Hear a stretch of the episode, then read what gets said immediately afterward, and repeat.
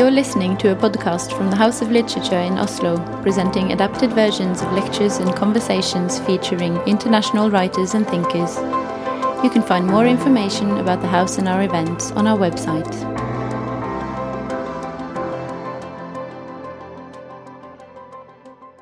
Good afternoon, and welcome to the House of Literature. My name is Andreas Wiese, and it's my honor to welcome you to a special conversation tonight. Daniel Mendelsohn is visiting us to talk about his latest book, a memoir called An Odyssey, or An Odyssey. It's a memoir built on the premise that classical texts, such as Odyssey, are still very relevant to our lives as we live them now. They can be used to teach us on life of man, or on the relationship between fathers and sons, between husbands and wives. Daniel Mendelsohn is one of America's finest writers of memoirs and nonfiction. The Guardian has called his writing brilliant, and I wouldn't know how to disagree. He is an essayist, a critic, a columnist, a translator. In his book, The Lost, A Search for Six of Six Million, Forsvunnet in the Norwegian edition, he told the story of Holocaust through the history of six victims from his own family. In addition to his memoirs, he has written reviews and essays in The New Yorker, The New York Review of Books, The New York Times, The Paris Review, The New Republic, The Harper's Magazine, to name a few. But today, he is with us to talk about The Odyssey, translated into Norwegian by Knut Ofstad. And to have this conversation with him, we have Bernhard Ellefsen. Bernhard writes reviews and criticism. In 2014, he was named Critic of the Year, and for the last nine years, he has published in Morgenbladet. Please give a warm welcome to Daniel Mendelsohn and Bernhard Ellefsen. Welcome. Thank you. Is your, uh, is your microphone okay, Daniel? I think. Oh, yes, it okay. is. It's good. God kväll. God kväll. There was a slight error in the web page for this event. It says that the interview will take place in English. Uh, but I thought that we would do this as kind of a midterm exam for you because you're trying to learn Norwegian. Yeah. So hvordan går det? Well, I think if we do this in Norwegian, it will be a very short conversation. Or a really, consisting really mostly of, excuse me, where is the men's room? Yes. So. Yeah, okay, so we'll uh, skip the midterms then. Yeah. Uh, but I've been wondering why you have this interest in learning Norwegian. And uh, when I started reading this book, it, it uh, glows at me because you write about the pleasures of that which is hard to achieve. And you write about learning languages, and you write about how this is something you have from your father, I think. Yeah. He, he was a man who appreciated that was, which was tough, hard, difficult, and vanskelig. Yeah, vanskelig. Yeah. yeah. yeah. Seems to run in the family. This. Yeah, my father was a person uh, for various reasons, um, which I try to decipher in this book, who admired difficulty, uh, partly because he had a hard life uh, as a child, uh, and just how hard it was was something I discovered and commemorate in, in this memoir.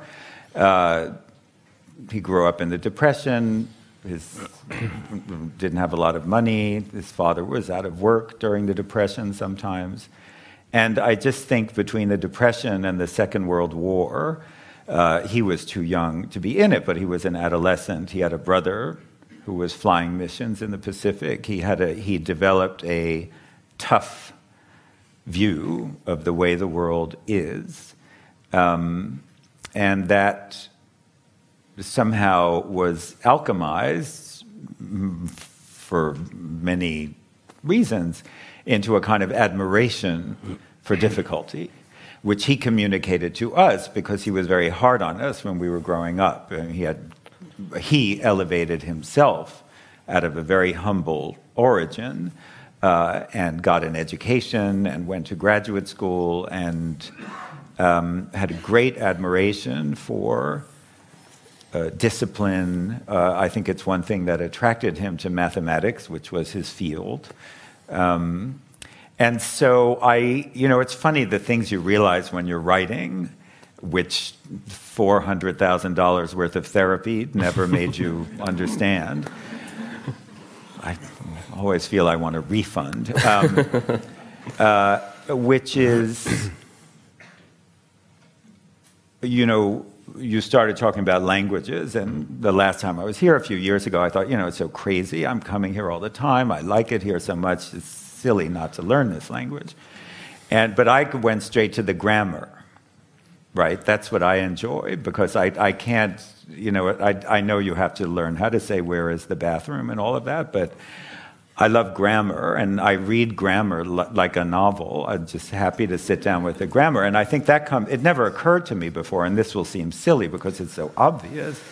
That's from my father. And my father, I should say, and you know from reading the book, was a great Latin student as a high school student during the 1940s. And, and you can see why, because you know he has a great uh, admiration for paradigms, lists, mastering, structures. It's everything's about structure, and I never thought about this before, but I think, uh, as I say, it now seems so obvious. But my pleasure in languages, dead languages, as we call them. Um, I think, in some sense, is something I inherited from him. I enjoy the structure of language, uh, it just seems to make sense to me. And I would also say, because in the very nice introduction, they mentioned my criticism, and I now, I was, when I put my second collection of criticism together, and so you're reading all of your pieces and seeing which ones should go in and which ones shouldn't. And I realized that I wish my father were alive because I would tell him this. So much of the way I think as a critic comes from my father. And some, I was once an actor friend of mine was talking to me about a theater review I had done, and he said, you know, from your reviews, you would never know there were actors in these plays because all you talk about is the structure of the drama. And I now can see that all of these things are kind of inheritances, you know, from my dad. He had this, and he, and, and as he liked to say, if it's difficult, it's worth doing. Do, and do if you it's agree? easy, it's not worth doing. Yeah. Do you agree to that? Well, I would, I would, because of my four hundred thousand dollars worth of therapy, maybe put it a little bit differently. Yeah. I think the things that excite me as a critic, as a reader, as a theater goer, as a movie watcher, as a television watcher are complicated. I like things that have complex structures. And I try to write things with complex. Stru- I write the kinds of books I like to review, basically, um, as I think one does. You're always trying to write the book that you want to read, in some sense. And yeah, so I don't think maybe it's not about difficulty, but certainly complexity. And, you know, my father said a wonderful thing to me after my first book came out which was how I became a parent and sort of unexpectedly. And I, there are flashbacks to my childhood, some of which I repeat in this book. Um, and when it came out, I was a little bit worried because I was sort of hard on him, and I rehearsed some of these difficult moments from my childhood. And, and he said a number of things to me. I called him, I was a little bit nervous, and I said, So, what do you think? And he said, Things are interesting in direct proportion to their complexity. and I think I share that. Mm-hmm. I like things with complicated structures because, as a critic, what I like to do is to unravel the structure. That gives me pleasure. Yeah, and it's a pleasure to read. Uh, but we have to start with the beginning, beginning of this book, I think. And um, it's very un-Homeric. Yeah. But you actually start with the beginning here, um, but you, you quickly become Homeric too. But um, the beginning of the book, uh, your father says that he wants to sit in on your yeah. seminar. Can you talk a little bit about that? Well, so what happened was I was in the in the the spring of um, 2011. I was teaching, as I sometimes do, for first year university students. I sometimes teach a whole course for five months on one text. And it's basically a way of teaching them how to read carefully. Well, you need a big text for five months. So I sometimes do the Iliad and I sometimes do the Odyssey. So I was teaching the Odyssey. My, the, so the classes usually begin the end of January and goes to the end of May. The beginning of January, just after New Year's, my father calls and he said, You know, you're teaching that course on the Odyssey. Uh, maybe I should take it. so, so, you know, I always like to say I had two reactions. One was not at all surprised because my father was self educated. His parents were working class people, lovely people. They had no education themselves, and he did not grow up in a bookish household. They didn't read books. Um, and so everything he knew about literature, he had taught himself just by being a voracious reader. I mean, he went to university, he went to grad school in mathematics and the high sciences. And so I wasn't surprised because it was very typical of him, even at the age of 81, that he. And I knew that he had a little bit of history with classical epic. He, as I said, had been a star Latin student when he was in high school, and he used to like to tell a story, which I reproduce in the book, which turns out to be a mystery, the, the solution to which I only discover late in the book he had a Latin teacher in high school in New York City who was himself a refugee from Hitler, a sort of threadbare man. And in the second to last year of high school, at the very end of the year, this teacher was asking the students who wants to go on and do the final year of Latin. And in the final year of Latin, you get to read Virgil, the Aeneid. And nobody raised their hand. And my father, you know, he was obviously very haunted by this. He used to tell this story all the time, and he said nobody said a word, and you know, and he would say it was a May day, and you could hear the bees buzzing in the windows of the school, and it was so quiet. And then the the teacher yelled at them, and he said, "You are refusing the riches of Virgil. This you will regret." And he did. He did. Uh, I mean, I think the fact that he always, I mean, obviously, I'm a classics professor, and so we talked about these things. I think he really regretted it. And I, some, I now think that he saw this as an opportunity to sort of recuperate this mistake that he was going to study epic finally.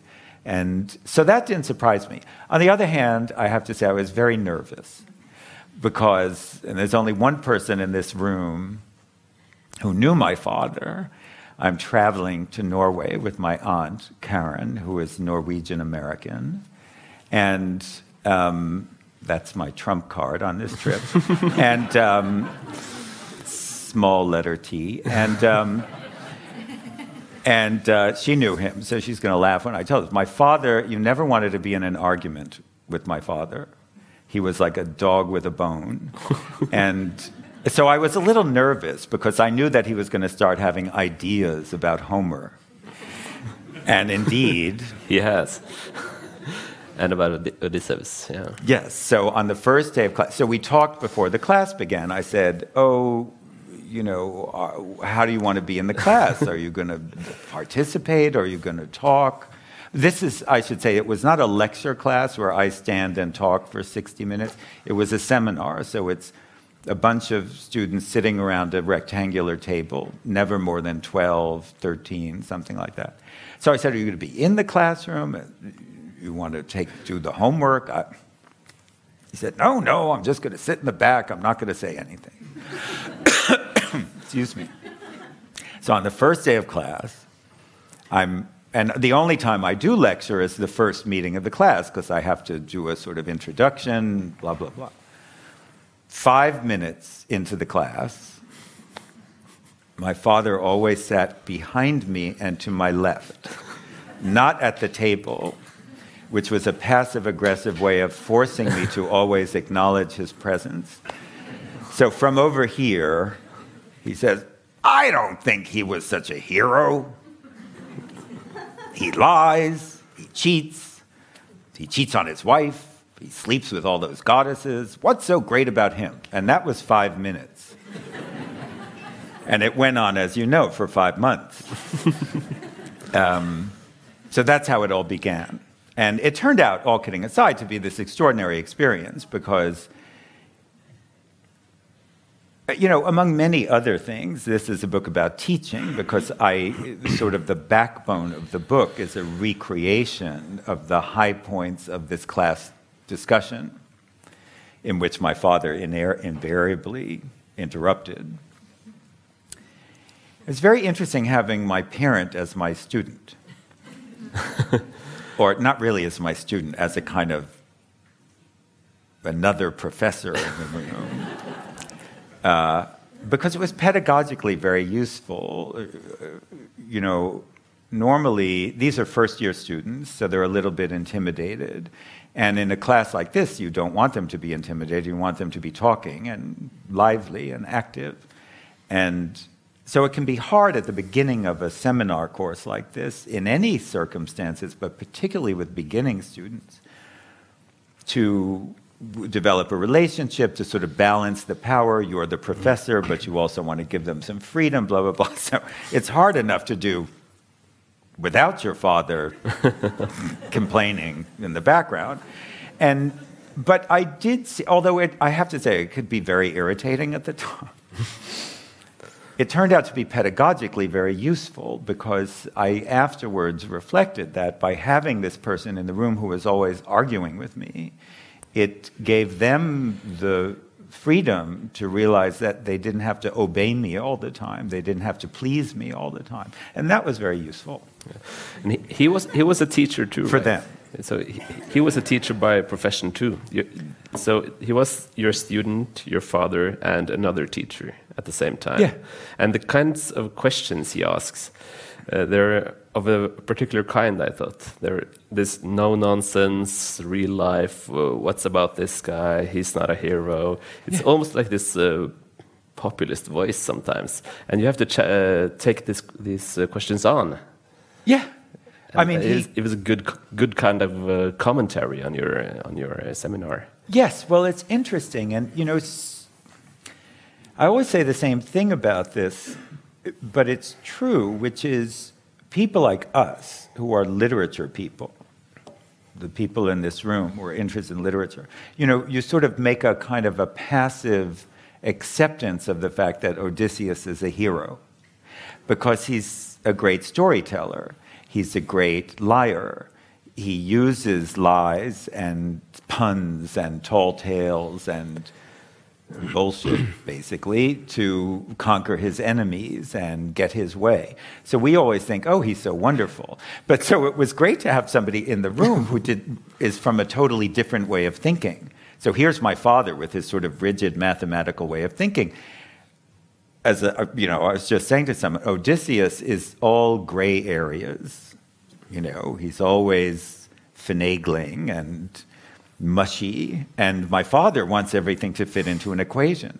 So it was very useful to have this kind of consciousness opposing me because you know what? He's right. Why is this guy supposed to be so great? You know, for my whole life as a reader of the Odyssey and as a lover of the Odyssey, I, you know, you get into your groove of thinking about books that you love, so you stop making questions, asking questions. And suddenly I had to answer these. You know, my father was not a literary person, but he was very well read. And his questions were good ones. Why should we think this man is heroic who does lie, who does cheat, who leaves unhappiness and destruction everywhere that he goes? You know, every new civilization that he encounters is destroyed as a result of his presence, if you read the Odyssey carefully. He leaves behind him a trail of broken hearts broken people, death, destruction, blindness, you know. So my father's questions were not, they may have been naive, but they were not stupid. And, and it was good for me because, you know, when you do teach the same text all the time, you can become lazy. And sometimes it's good to have someone pushing back. Mm. Uh, your conversations with your students, it takes the direction of reading the father son part of the Odyssey as the most important part of the epic. And um, for this book, that's interesting, of course, because you're standing there, you're talking about a great epic about the relationship between a father and a son, and or the non-relationship between them, and you're standing there with your father.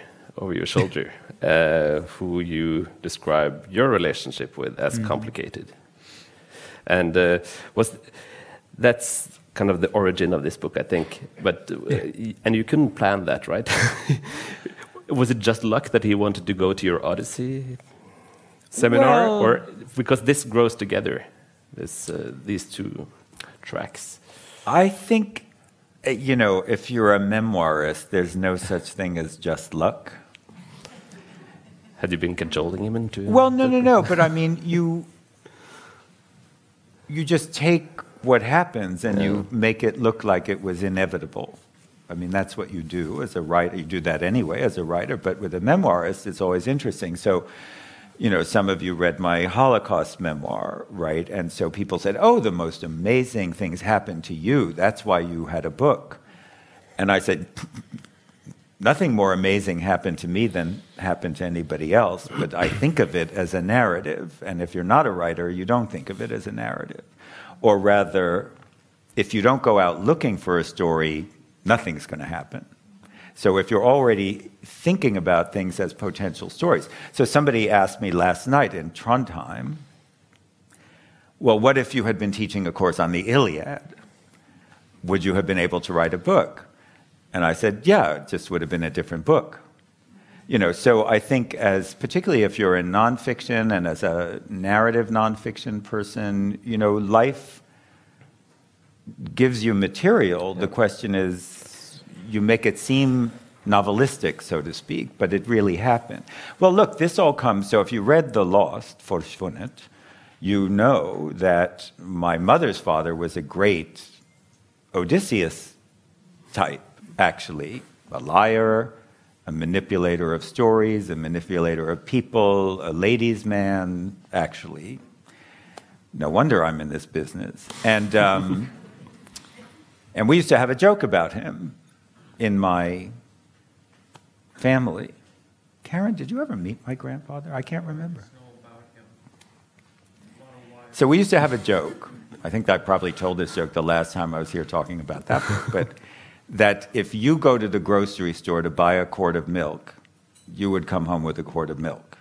But if grandpa went to the grocery store to buy a quart of milk, he would come back with the milk, but also, amazingly, he would meet his best friend from childhood and his second wife, and he would win the lottery and the most amazing thing. And then, you know, I was 40 before I realized he was lying, but it didn't matter because he could take any little thing and turn it into a great story. So, to some extent, you know, it, it seems overdetermined. Mm-hmm. I'm teaching the Odyssey, which is a poem that is very interested in father and son relationships, and my father is in the class.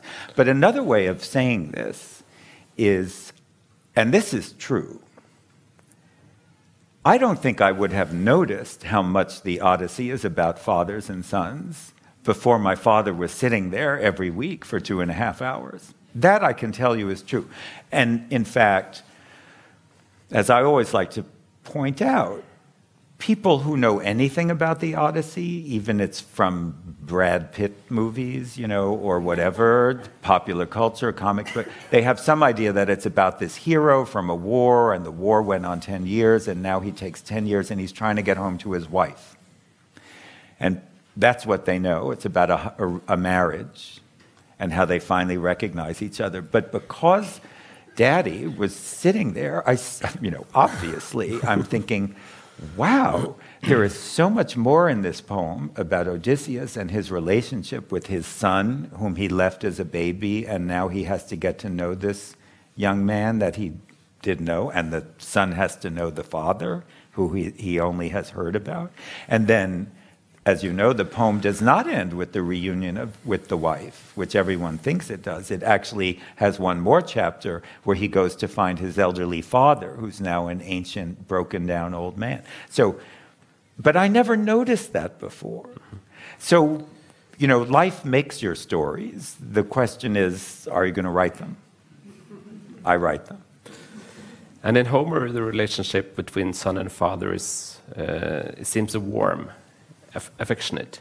It's a lot of tears. It's the deep sense of uh, finding finding back to his son, finding his father again. It's not it's not uh, what you find in uh, Sophocles. It's uh, it's it's another Hopefully. kind. Yeah, it's it's a it's this um, uh, it's this warmth, and you sense in your book that uh, what what uh, Telemachus learns about his father and um, and they're getting closer and closer in the story uh, that parallels your experience with your father this spring. Yeah, absolutely. And I think, you know, so as I did in The Lost, I'm twining this personal narrative around a series of readings of this ancient text, and I'm heavily underscoring the parallels. So the Odyssey begins with this young man who never knew his father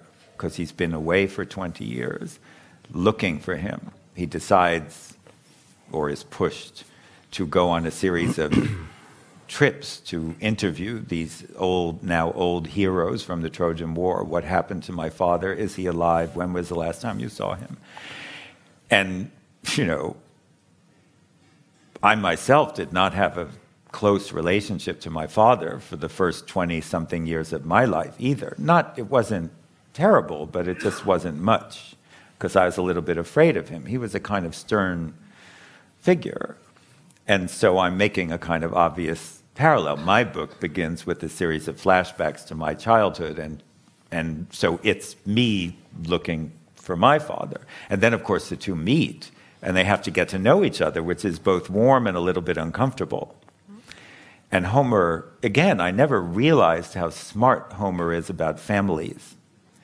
You know, we have these intimacies which we sort of take for granted or we think we have to have because they're our family members, but it's not always easy to negotiate that. You're not always sure how to act with these people. So I'm trying to sort of reproduce that. And then we came together, you know, as Odysseus and Telemachus do. So finally he gets home, he is reunited with the son, they get to know each other, and then they have to kill 108 people, as one does.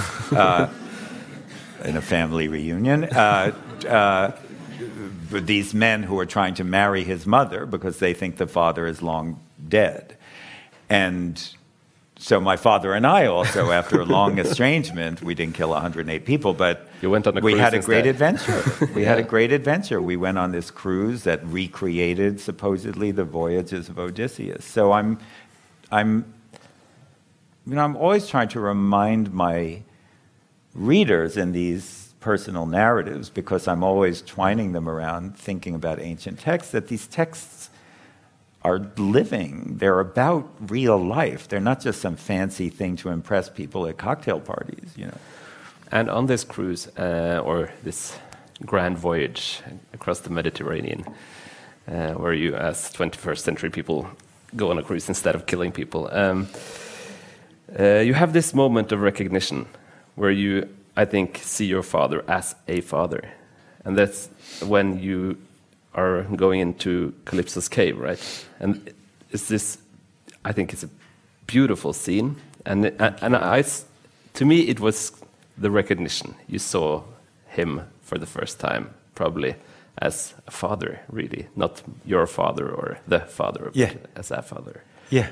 Can you talk a little bit about that Well, situation? So what happened was, so you, we go on this cruise. It's ten days, one day for each year that Odysseus has his adventures.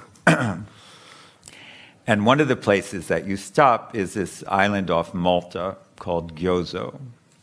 And on this island, there is a cave, which is traditionally, it's said to be the cave where Calypso lived. Calypso is this beautiful goddess who falls in love with Odysseus and won't let him go home. She holds him hostage for seven years. Although Homer tells us every night she forced him to make love. And my students always have a problem with that. They say, How bad was it? You know.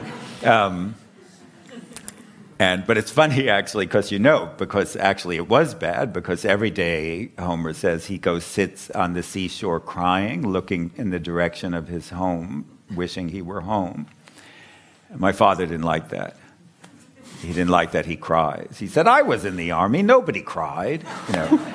Um, so,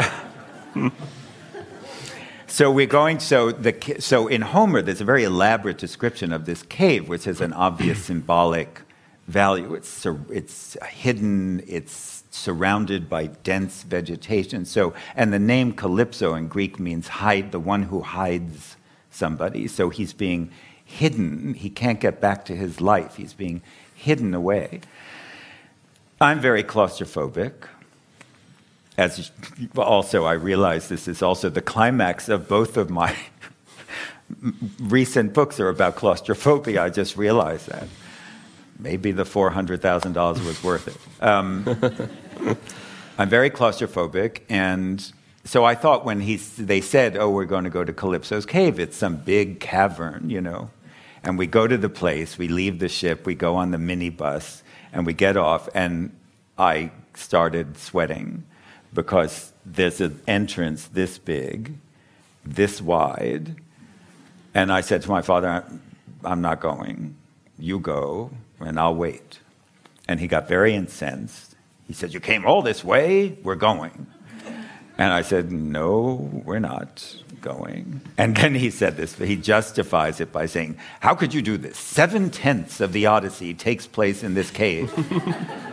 and I said, What are you talking about? He said, Well, he's away for 10 years. Seven is in Calypso's cave. Ergo, seven tenths of the Odyssey. I said, Doesn't really work like that. so then he did this very charming thing. He took me by the hand he held my hand, which he hadn't done since 1965. And, and it made me really feel better, I have to say. So we go into the cave, and I'm there for 30 seconds, and it's terrible, and I run out. but he, was, he said, You did it. See, you did it. It was hard, but you did it.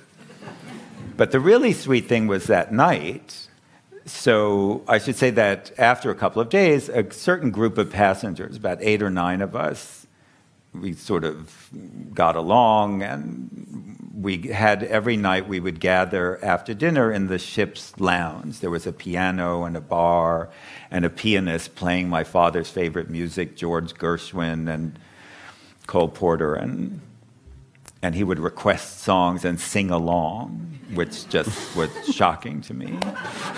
and uh, actually, it reminds me of a funny story. My father said in public schools in New York City in the 30s and 40s, at the beginning of each year, they would make the children sing. And if you didn't have a good voice, you weren't a singer. You weren't allowed to sing anymore. And he said I was not a singer. Um, so that night, the cruise director, to whom I had earlier confided that I was not so sure I wanted to go into a cave, she said, So, how was it? Did you survive? And everyone said, What do you mean, did you survive? Because they didn't know I was so terrified. And my father interrupted. And he said, Well, you know, I'm old and I'm not steady on my feet, so Daniel held my hand and helped me into the cave. And that was really charming and touching. And uh, so the point of the story is that when you're thinking about parallels between life and this text, this is a famous text about adventuring and going to new places and meeting new kinds of beings and monsters and strange new civilizations that, you know, when you travel, you change. It changes you. Just the fact of going somewhere makes you into a different person, right? That's why you send your children for a year to a university somewhere else or whatever. And my father was changed, or maybe not changed, but there was something about this voyage that allowed him to relax into a version of himself. You know, my father had always wanted to travel because he had a very curious mind, and I think he would have really liked to travel, but my mother doesn't like to travel, so they didn't go anywhere. And I actually, this was the last of our travels together, but in fact, about 10 years ago, when I started going a lot on book tours in different countries and international literary festivals and things, I started taking my father everywhere. So actually, we went a lot of places together South Africa, Jerusalem, Paris, all over the place. And he loved it because he had been reading his whole life, but he never saw any of these places. So he was like a kid in a toy store. He was so excited. Um, and I think that just he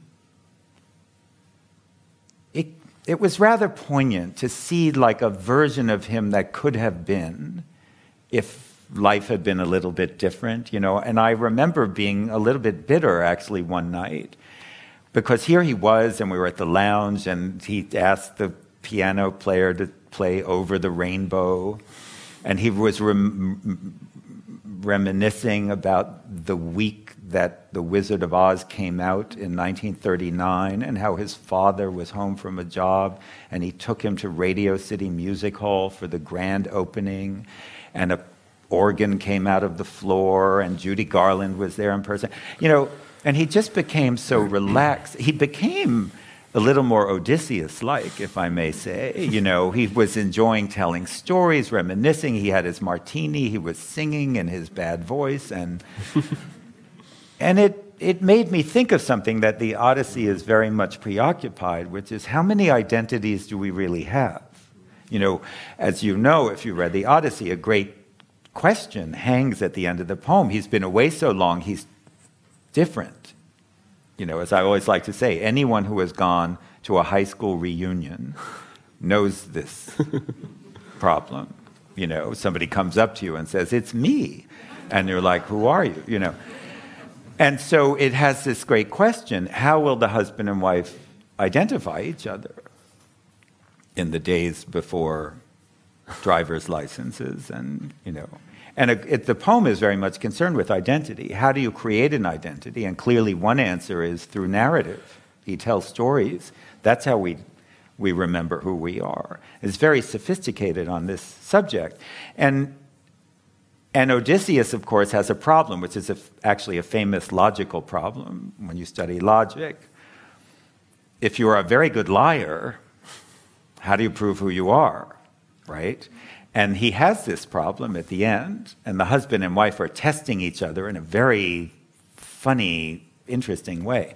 And I just, I'm saying this because I suddenly saw that, you know, with one's parents, one always sees them as the parents. And if you're lucky in life, you may get an opportunity, a little adventure like I had, where you suddenly see your parents as other people see them. Because I thought, you know, here are these people on the cruise, and every night we're at the bar, and he's so charming and reminiscent and delightful. And that's the only Jay Mendelsohn that these people will ever know. I would have liked to have that guy. then I think our lives would have been a lot different if that person had shown himself more. But he didn't get to until late in life. And that's just part of life. Things happen when they happen. You're interested in stories and what they're about, but you're even more interested, I think, in how they're told, in their form, in their structure, as you actually said earlier. And with the with the Odyssey, you write a lot about uh, the ring composition that uh, Homer applies, and you you write about also other kinds of structures that are similar. You write about circles, you write about returns, you write about nostalgia. Um, and you, um, you use the ring composition yourself in the book. And this seems to be more than just a trick, more, more than just a technique. And it is for Homer, and it seems to be for you too. Can well, I think ring, so ring composition is the technical term for a narrative technique, which is, actually it's not that complicated, which is exemplified very famously in literary studies by a certain scene in the Odyssey, which I will very quickly rehearse. So he finally gets back home and he's planning to recapture his own palace, which has been occupied by these guys trying to marry his wife. So he has to go incognito, he's disguised, and he gradually moves from the seashore closer through the countryside, closer and closer to his palace, testing the old servants to see if they're loyal. And finally, he gets into his palace. He's still disguised as an old bum. And as a matter of traditional hospitality, at a certain point, he's given a bath by a old maid. This is a very typical part of Bronze Age politesse. And while she's bathing him, she's uh, the beggar. She sees on the leg a scar, which is a very famous scar that Odysseus has that everybody knows about. So she recognizes him. She, she's about to cry out, It's Odysseus, and he claps his man, hand over her mouth because he needs to remain in disguise. At that moment, the story comes to a complete halt, and Homer says, Well, now I'm going to tell you how he got the scar. When he was 17, he went on a hunt, and they were hunting for boar. And he was too bold, and he jumped, he ran ahead of the rest of the group, and the boar came out and gored him. So that's the first ring. The narrative stops and it circles back in time to explain something that's happening in the present. Then he stops that circle and he goes to another circle. He says, Now, you're probably wondering why was he on this boar hunt with his uncles and his grandfather? Well, when he was born, the grandfather, blah, blah, blah, blah, blah. That's ring composition. And then the narrator thinks of a way to come back to the second point, the boar hunt, and finally gets back to the foot in the bathtub. As you may know, we now think that both the Iliad and the Odyssey, well, it's like sagas, right? To come, the word for epic in Greek is epos, which means to talk, to say a word, right? So it's like the same thing. It's, we think these began as people telling stories orally, and then finally someone put them together and wrote them down. But that way of talking is a very, that way of composing, which seems so structurally sophisticated. It's actually very natural when you're telling a story. You stop yourself to explain something, who someone was, and then you have to explain that, blah, blah, blah.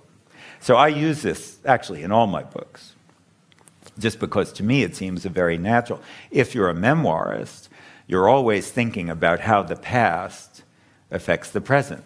That's what you're writing about. And this is a technique that allows you, in one embrace, to have the past and the present in practically the same sentence sometimes, you know.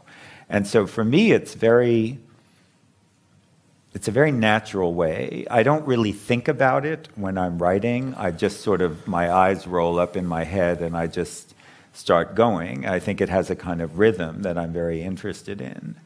Um, it's also, as if you read The Lost, you know, it's how my grandfather told stories you know, and but that's not because he studied Homer. It's because he was a good storyteller, right? It's just a naturally useful way to tell a story. Uh, when I read your criticism and your books, uh, I'm still struck by how interested you are in narrative structure, and um, you seem to give it kind of significance or explanatory power. Uh, when you write about uh, John F. Kennedy or the Titanic or cult cultural phenomena, you, you, use the classics or old narrative structures to shed light on cultural stories. In this book, you do the same with personal stories mm -hmm. and mm-hmm. with identity. Uh, and sometimes I wonder if you think that uh, art imitates life or vice versa. what comes first, the classics or life? Is, is this some? Is this uh, the repertoire we used to think, or is it more of a we recognize ourselves in these texts? Well, I think it's a, you know, it's like if you put two mirrors facing each other. I think it opens up an infinity. And I think that's the relationship between life and myth. I would say that's the relationship between life and literature. It, it's not which one comes from the other they're endlessly mirroring each other. And I believe that we internalize, as products, say, of European culture or Western culture, we internalize these stories quite early on. So then when things happen in life, they seem inevitable because they're following some pattern. But I don't, I don't know if we act that way or we think about life that way because we've heard these stories. So when things echo these stories, they seem right. And I'll give you an example since you mentioned. I have to say that it, so my book came out about a month ago in the states, and uh, there was a wonderful review in the New York Times. but the reviewer said, you know, this is such a great use of the classics. Sometimes Mendelsohn goes overboard, always comparing things to the classics. He said if he had to review a restaurant, he would say the, the breadsticks remind him of the oars of a Greek ship, you know. it was very funny. Um, but I do think, you know, most of the time I'm right. Uh, and so I was writing this article uh, five years ago now uh, for the 100th anniversary of the sinking of the Titanic. And, you know, I was trying to think as a cultural critic, you know, why is this such a compelling story that we can't, at least in the States, I mean, it's, it's just a huge thing in popular culture. You can't stop thinking about there's something about this story which is so irresistible. The other ship sank. The Lusitania sank, but nobody's making movies and, you know, blockbusters and writing songs and you know some, there was a broadway musical about the time. And i got to thinking and i said well you know because it's mythic right? It, it's so resonant. The most obvious one is you know you challenge the gods right? You say i'm going to you know if you've read greek tragedy you know this. You say i'm going to build a boat that can't sink you're in trouble right but even, I would say, you know, there's probably some culture.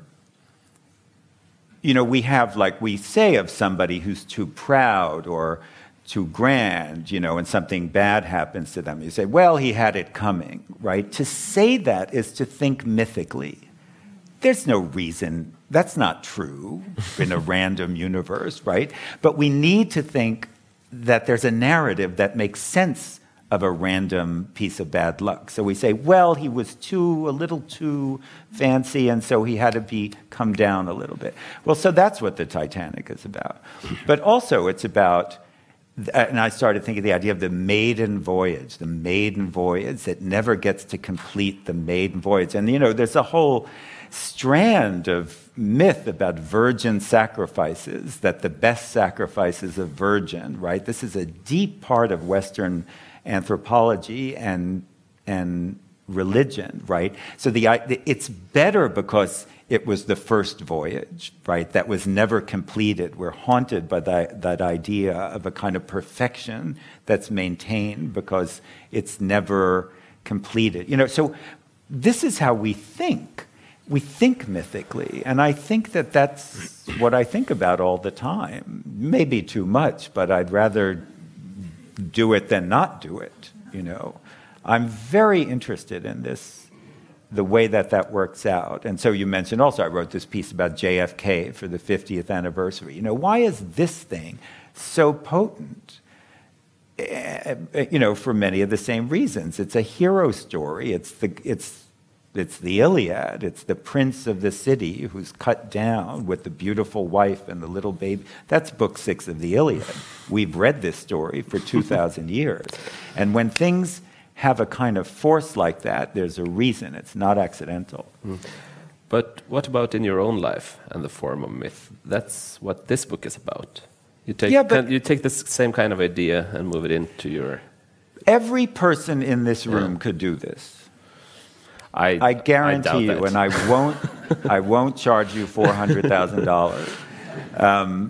No, I, I, I disagree with you. I think every person in this room, had, you know why? Because you have parents. That's the beginning. You know, you want myth? I'll give you myth. we know what it's like, right? You grew up with these gods and they're everything and they're powerful and then you realize they're not so powerful and then they're you know all of these things are recapitulated every relationship is mythic. You know, that's what myths are about. They're, so I'm not so sure. Again, it's like the, what people told me about the lost. Well, your family was so interesting. No, actually, they weren't. I just decided that there was a story. You know, I, I really believe we lead mythic lives. That's why we like myths. They seem to be universalizing something we know about. It's always, you have siblings, I've got Cain and Abel. You know, you have mothers, I've got Medea. You know, I mean, obviously. oh my God. these are Please bring another mother. Well, we also have comedy. We also have happy myths. We also have the Odyssey, which has a happy ending, right? With a little kind of a crypto marriage. The husband and wife are reunited, they go to bed together. You know, it's not all doom and gloom, right? We have uh, 10 short minutes left, and uh, I think we're going to see if there are any questions from you. If we can see you past the lights. Thanks. Anyone have any questions? I keep expecting my father to. I keep finding myself. Yeah. Is that why you're, Like, you're "Dad, sitting? Have you, what do have, you you, think?" have you started sitting closer to the wall now? Yeah, Just I to be know, safe. keeping my back to the wall. Yeah. Right, exactly. Yeah. Yeah. The way you talk about. Thank you. Um, I find the way that you write about words and etymology very interesting. And could you say something about how etymology fits into the way you were talking about myth and how myth creates stories and how Yeah. this etymology seems to also create your stories? Well, I think that. So we were talking before about structure and my interest in grammar. So the, the you know the deepest way you can go if you're interested in these resonances of older cultures or different cultures is looking at the roots, the roots of words. Um, and I uh, actually, we were talking before this began, and Bernhard had chosen a passage that we thought if things were getting a little boring, I'll read the passage. I find it now because it was the No, perfect answer to the question. I'm kidding, and it was exactly that passage where I'm talking about the in English. Actually, sort of interesting to see how they translated it. Um, in English, the word there's we have so many different words for traveling: voyage, journey, travel, and and I talk about each one because I'm every word in every language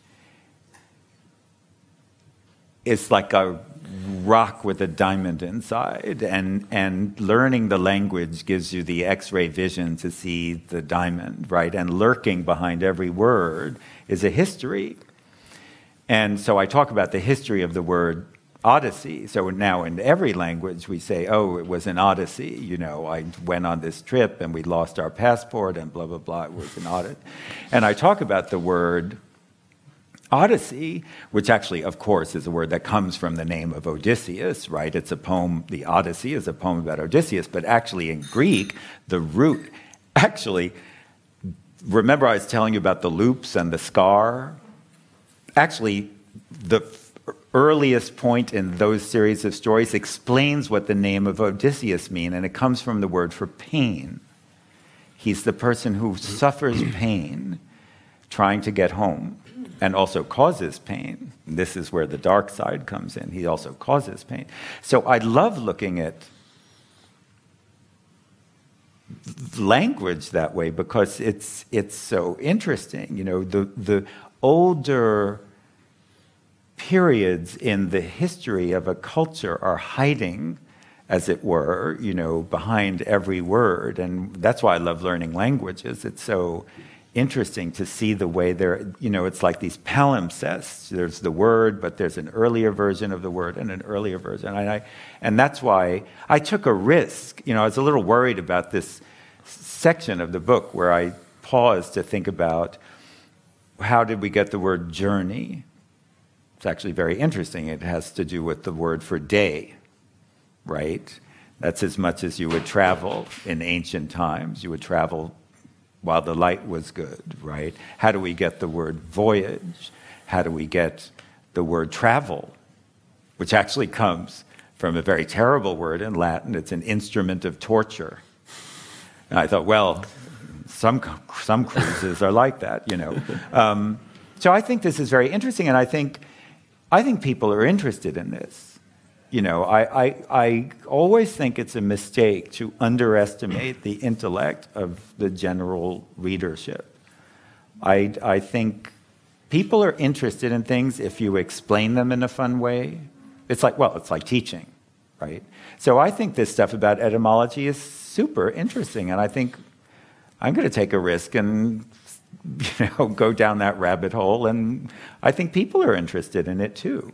Um, so I'm interested in the way that histories lurk in words, and sometimes in a very interesting way. At dinner last night in Trondheim, I was writing on a napkin for my Aunt Karen the, the fact that in English, and I think it also works in Norwegian, the word for bread is actually connected to the word for mortal.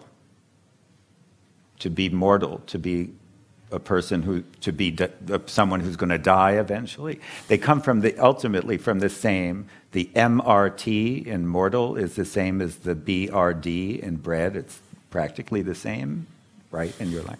Which comes from a very ancient root that means death if you have to eat, you're going to die. It means you're a living organism, right? I think these things are so interesting, and I just think, why not share that with people, you know?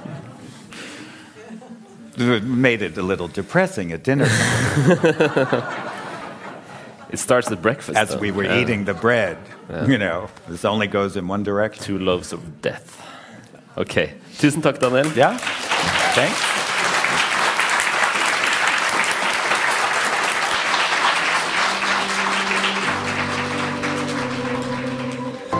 You've been listening to a podcast from the House of Literature in Oslo, presenting adapted versions of lectures and conversations featuring international writers and thinkers. You can find more episodes and subscribe to our podcast on iTunes, SoundCloud, and our website. The music is by Apotek.